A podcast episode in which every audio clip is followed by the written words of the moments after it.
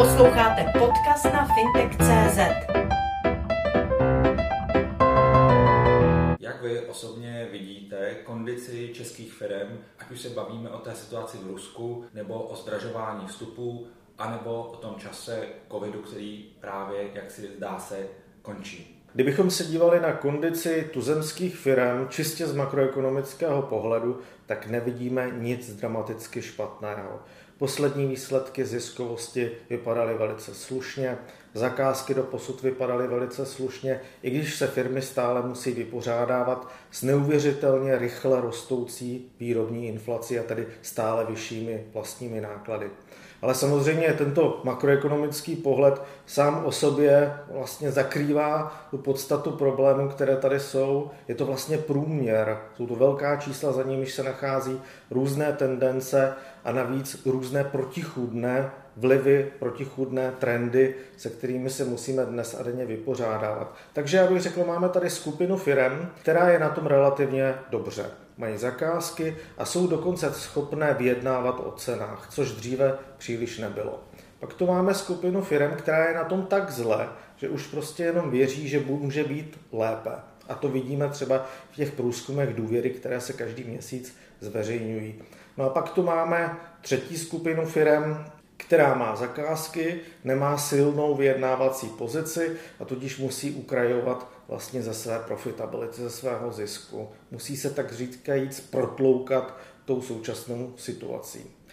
Máme určitou výhodu, že i když jsou to firmy, které byly primárně orientované na východní trhy a zvlášť na Rusko nebo na Ukrajinu, tak je to pořád z hlediska celé ekonomiky pouze malý zlomek. Čili ten primární dopad ztráty východních trhů se nás až tolik netýká. Jak byste nahlížel na malé a střední podniky a na ty velké podniky z hlediska jejich kondice?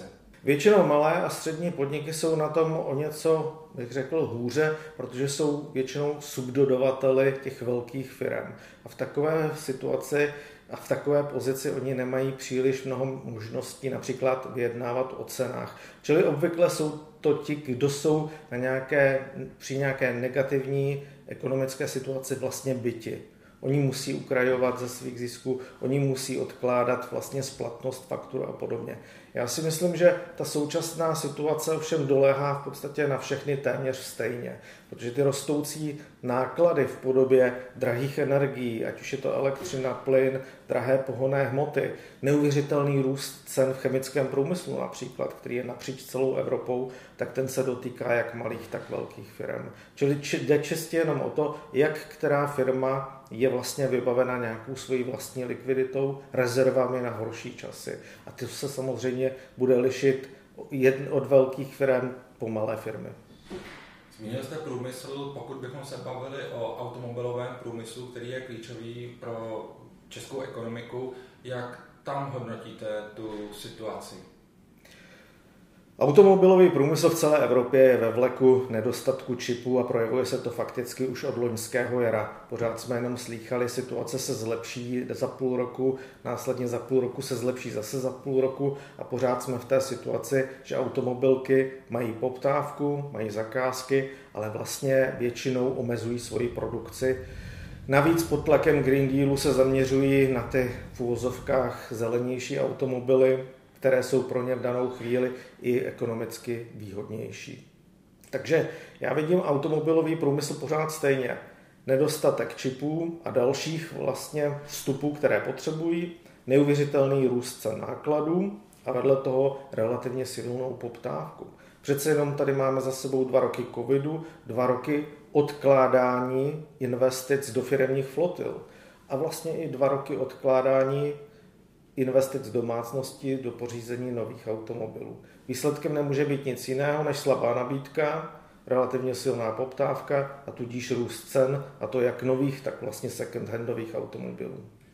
Když se ale podíváte na obchodní bilanci, na níž se významnou měrou podílí právě automobilový průmysl, tak ta prohlubuje záporné saldo. A je to i zajímavé, protože většina i při té nižší produkci toho automobilového průmyslu jde na export. Znovu bych se tedy zeptal na to, jak vidíte výkon českého automobilového průmyslu z hlediska celé ekonomiky. Nakolik je rizikový ten současný stav?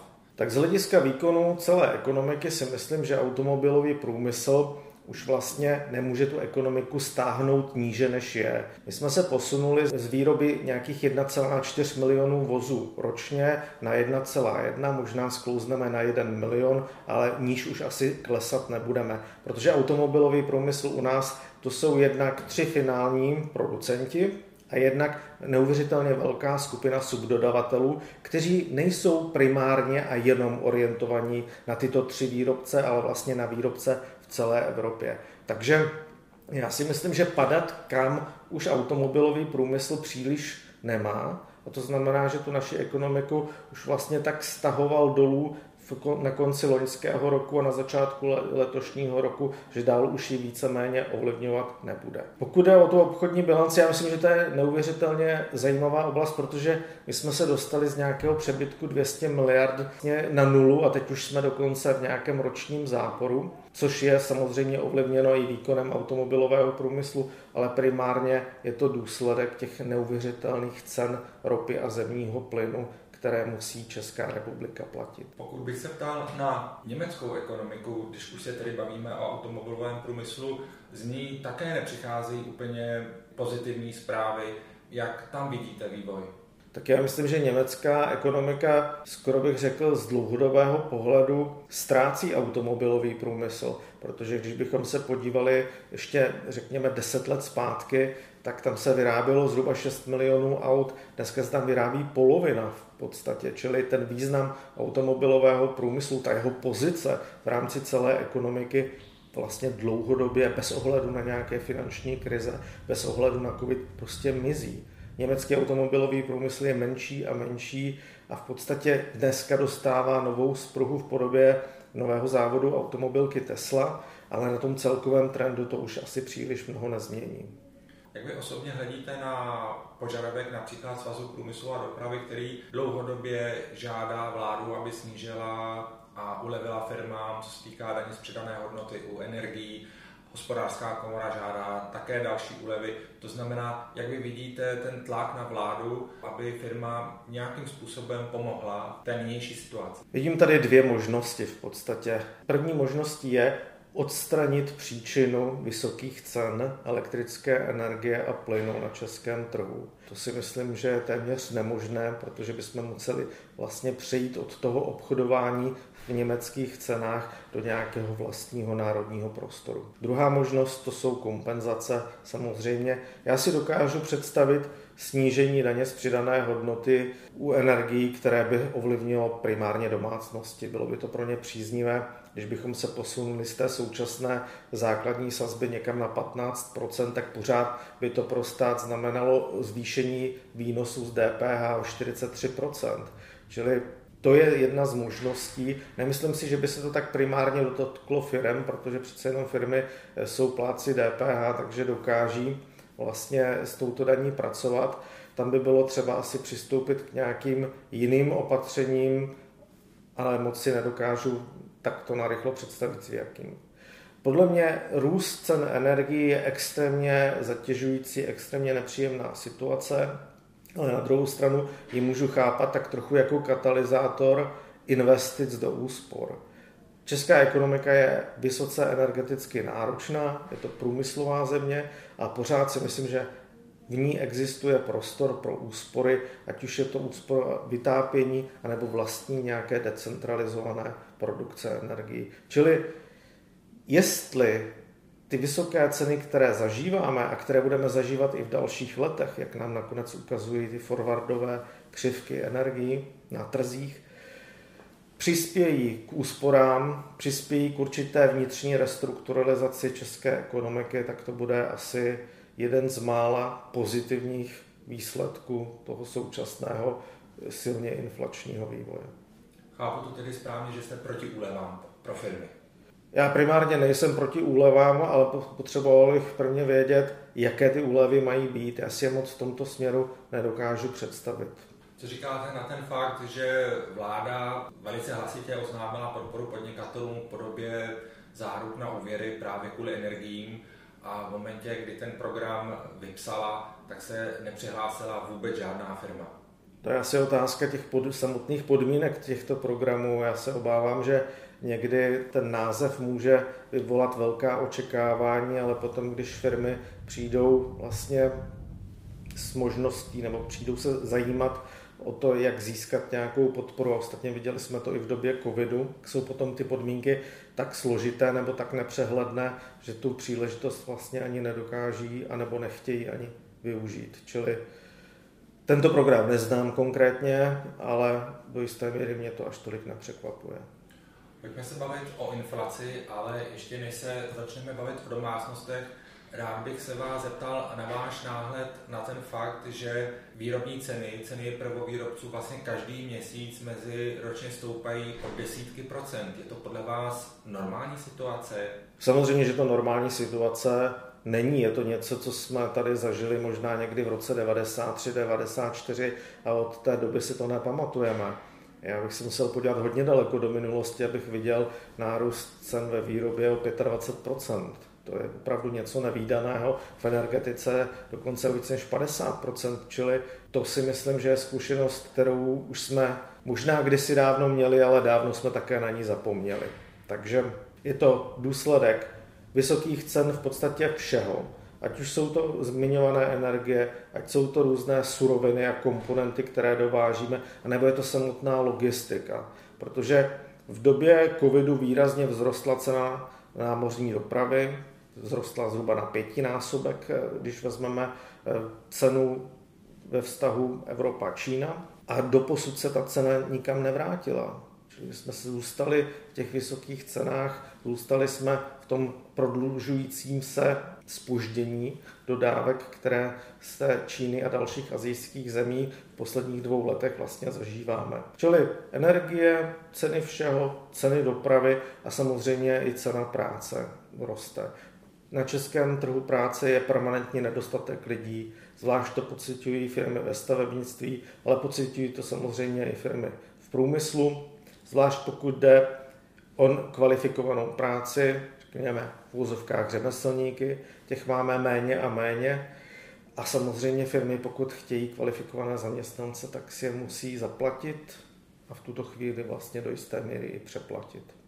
Vy už jste zmínil způsob obchodování s elektřinou na našem trhu, ale zeptal bych se takto. Je zřejmé, že ceny plynu my asi těžko ovlivníme. Na druhou stranu jsme výrobci elektřiny, ale přesto ta elektřina a náklady na ní rostou. Je to přirozený stav? Jako ekonom bych řekl, je to přirozený důsledek vysoké poptávky a klesající nabídky energií na evropském trhu. Je to důsledek vlastně do značné míry energetické politiky Spolkové republiky Německa, protože ta se rozhodla vlastně snižovat konvenční zdroje elektrické energie, které není schopná vlastně na tom trhu dorovnávat těmi v uvozovkách zelenými. Na tom trhu prostě ta energie chybí, všichni vědí, že chybí v tuto chvíli a to se vlastně promítá do těch okamžitých spotových cen, stejně tak se to promítá i do budoucna v těch cenách pro rok 2023 a dále. Čili je to ten nesoulad, který vznikl vlastně v důsledku německé energetické politiky. A jelikož my vlastně jsme nuceni jako malá země obchodovat se svými energiemi v zahraničí de facto, tak ty německé ceny vlastně do svých cenových kalkulací musíme jednoznačně přijmout. Čili jako ekonom řeknu, je to přirozené. Pokud bych byl kritický, tak řeknu, ano, je to přirozené jako výsledek slabé nabídky a silné poptávky, ale zároveň je to výsledek nějakého centrálního rozhodnutí. Rozhodnutí měnit energetický mix shodou okolností v době, kdy to je absolutně nejméně vhodné. Protože ten mezistupeň mezi tím přechodem od konvenčních k těm alternativním zeleným zdrojům měl vlastně zajistit zemní plyn, který je sám o sobě extrémně drahý. Přesto dovolte mi stále zůstat u té laické otázky. Dává smysl, aby my jako výrobci elektřiny nakupovali námi vyrobenou elektřinu za německé ceny nebo evropské ceny? Na první pohled to smysl nedává, ale my v podstatě nakupujeme všechno za evropské nebo světové ceny. Můžete to samé, ten samý argument třeba použít u jiné komodity, která vám bude připadat taky bezpečnostně citlivá, a to je obilí. V podstatě s energií se obchoduje na volném trhu a my se nedokážeme asi ani z vlastní vůle, ani vzhledem k regulacím v Evropě uzavřít sami do sebe, kdybychom si řekli, tak my tu energii tady vyprodukujeme, my si ji sami sobě za nějakou hezkou, podstatně nižší cenu prodáme. Takhle si myslím, že se vrátit do minulosti už tuto chvíli ani nedokážeme. Čili obchodujeme na evropském trhu tak jako s čímkoliv jiným. Pokud bychom se bavili o inflaci, ta je aktuálně 12,7%, kdy vidíte v letošním roce a máte pocit, že se inflace stává skutečně, jakkoliv už je problémem pro domácnosti, ale závažným problémem pro domácnosti. Takže musím říct, že to je hrozně těžká otázka, na kterou nerad odpovídám, protože ta inflace může kulminovat na 13%, 14%, 15% klidně. My tady máme jednu naprosto nevyzpytatelnou položku, respektive jsou dvě ty položky v inflaci, a to je elektrická energie a plyn. A my samozřejmě vidíme, že každý měsíc ceny elektřiny a plynu rostou s tím, jak jednotliví dodavatelé přicházejí s novými ceníky.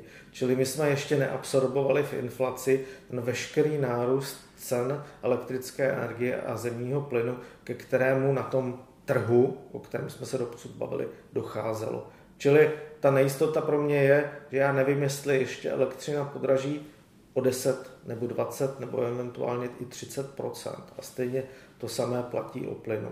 My totiž na tom trhu vidíme nejenom ty vysoké spotové ceny, ale my tam vidíme vlastně, že permanentně zdražují i ceny těchto energií pro další roky. Ta křivka se pořád posunuje nahoru s tím, jak roste riziko dodávek třeba zemního plynu do Evropy, tak samozřejmě vzniká i riziková prémie, kterou si ti obchodníci připočítají. Čili pokud jde o českou inflaci, nevím. Možná to bude 14 až 15%, připadne mi to jako nejpravděpodobnější. Pokud jde o vaši otázku z hlediska dopadu na hospodaření domácnosti, tak je to samozřejmě tristní, protože náklady na bydlení rostou snad nejrychlejším tempem v historii díky energiím, díky rostoucím nájmům, díky vysokým cenám bydlení vůbec, jako nových bytů, stávajících bytů. Protože my na rozdíl třeba od Eurostatu náklady na nové byty, na rekonstrukce bytů započítáváme do inflace, takže my tam máme automaticky tu inflaci trošku vyšší než třeba v Německu nebo v dalších zemích eurozóny. Zmínili jsme ještě jednu položku, kterou jsou potraviny. Jak tam vidíte budoucí vývoj? Ceny potravin nám aktuálně rostou o necelých 7%, ale je evidentní, že musíme počítat, že v dalších měsících růst cen bude zrychlovat. Tím jasným a jednoznačným důvodem, který je nakonec vidět v cenách zemědělských výrobců, stejně tak ve cenách zpracovatelů, jsou vysoké ceny obilí. Válka na Ukrajině vnesla na trh s obilím obrovskou nejistotu z hlediska prodeje letošní úrody. Jestli bude Ukrajina a Rusko vlastně schopno vyvážet takové množství obilí jako v předchozích letech, jestli na tom světovém trhu s obilím vlastně nevznikne obrovský nedostatek. A toho jsou si samozřejmě všechny importní země vědomy a proto se snaží doposud nakoupit, co se dá. To nám žene cenu obilí na trhu, nakonec nám to žene i cenu vlastně zemědělských výrobců nahoru a požene nám to ceny vlastně mouky a nakonec i pečiva. Takže my ještě v dalších měsících jednoznačně uvidíme zdražování potravin a kde může skončit, tak jestli jsme dneska na 7%, můžeme skončit velmi snadno i na 15%. Vy jste řekli, že dopady inflace na domácnosti jsou tristní, na druhé straně inflace prospívá státnímu rozpočtu a jak si umázává dluhy dlužníkům. Pro koho je současná inflace výhodná? No, jste to sám vlastně řekl, asi nejvýhodnější bude v tuto chvíli pro státní rozpočet, protože pokud vám váš dodavatel elektřiny pošle fakturu, která je na dvojnásobnou částku, než jste doposud platil, tak zároveň odvádíte dvojnásobek z daně z přidané hodnoty za tuto energii, takže ten státní rozpočet z tohoto pohledu z inflace do jisté míry těží. On samozřejmě bude muset vydávat víc peněz třeba na důchody nebo na některé sociální dávky, ale to už je, bych řekl, na ta výdajová strana. Z hlediska příjmu je inflace pro státní rozpočet de facto pozitivem. Ze současné situace budou těžit dlužníci, kteří ovšem nepřijdou o práci nebo vůbec o zdroj svých příjmů, čili jak domácnost, část domácností, tak samozřejmě část firem. Ale vzhledem k tomu, že my nemáme ani předlužené domácnosti, když to vezmeme z toho pohledu ze zvrchu, ani předlužený firemní sektor, tak bych řekl, ze současné inflace budou spíše těžit třeba jižní země Evropské unie.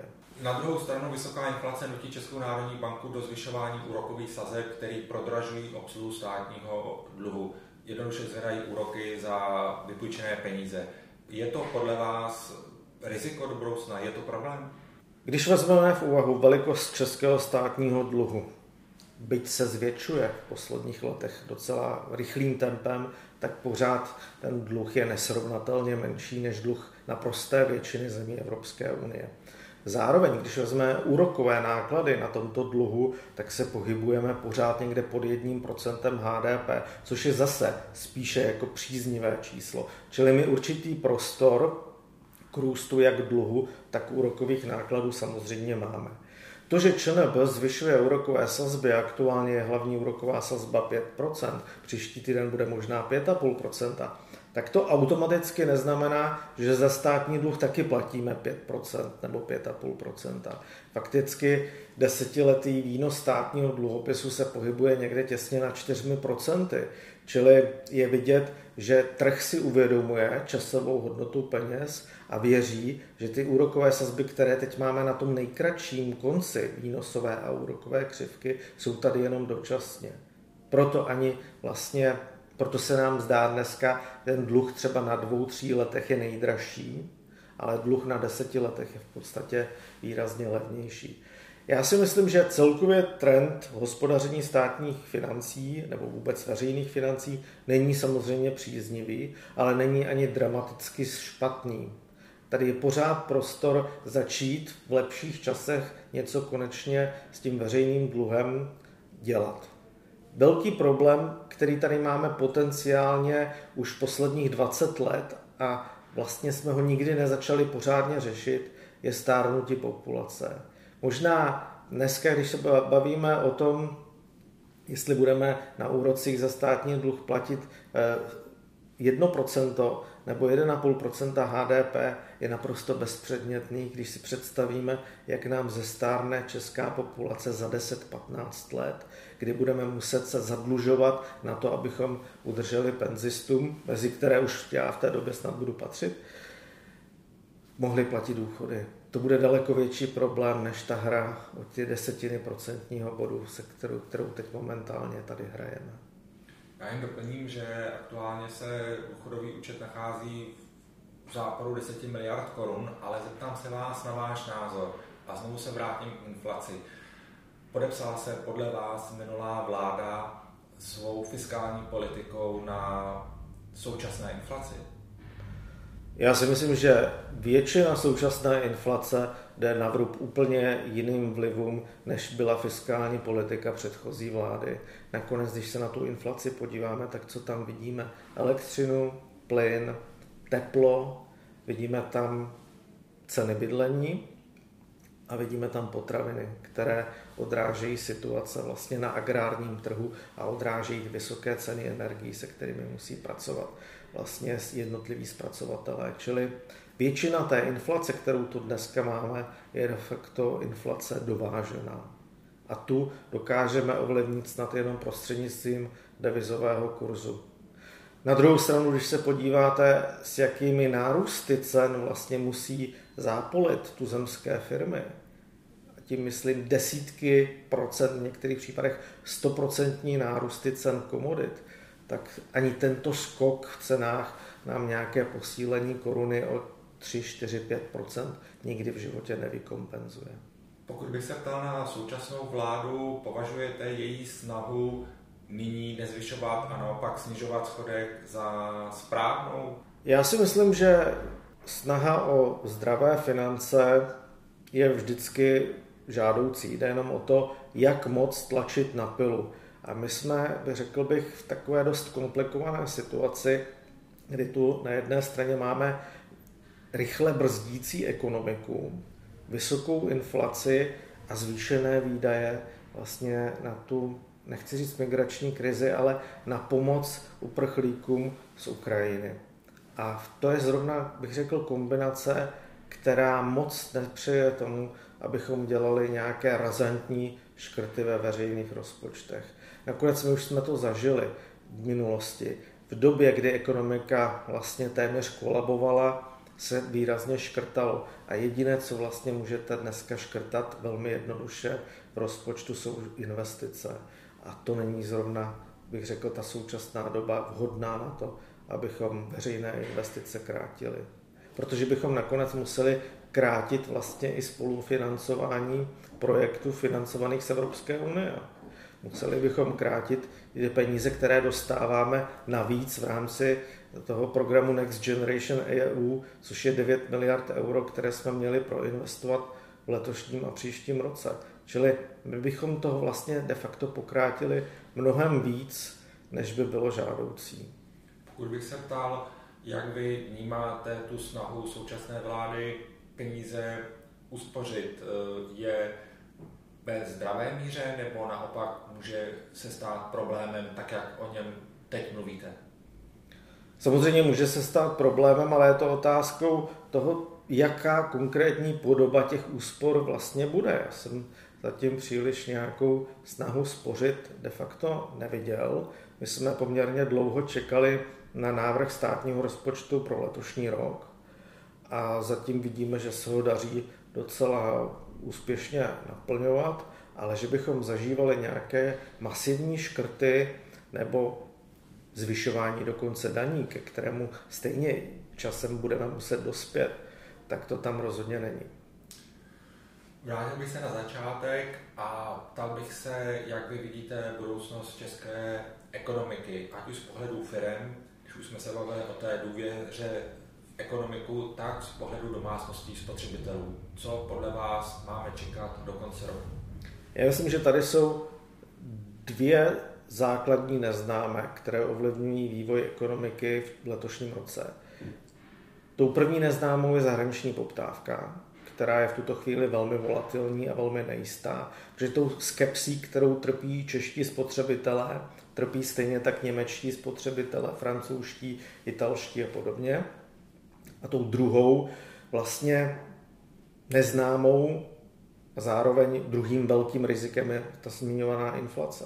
Protože my možná letos zažijeme největší pokles, reálný pokles příjmů domácností, který jsme nezažili posledních 15 let. Já si pořád myslím, že tady je velká šance, že naše ekonomika prožije nějakou míru útlumu v první polovině letošního roku, ale vyloženě, že by zabředla do recese, která tady byla vlastně po roce 2008, nebo recese, kterou jsme zažívali v roce 2013-2014, dlouhá, vleklá, způsobená mimo jiné škrty ve veřejných financích, tak něco takového nás tuto chvíli nečeká. Čeká nás bolestivé přizpůsobení se vysokým cenám energií. Sledujte fintech.cz.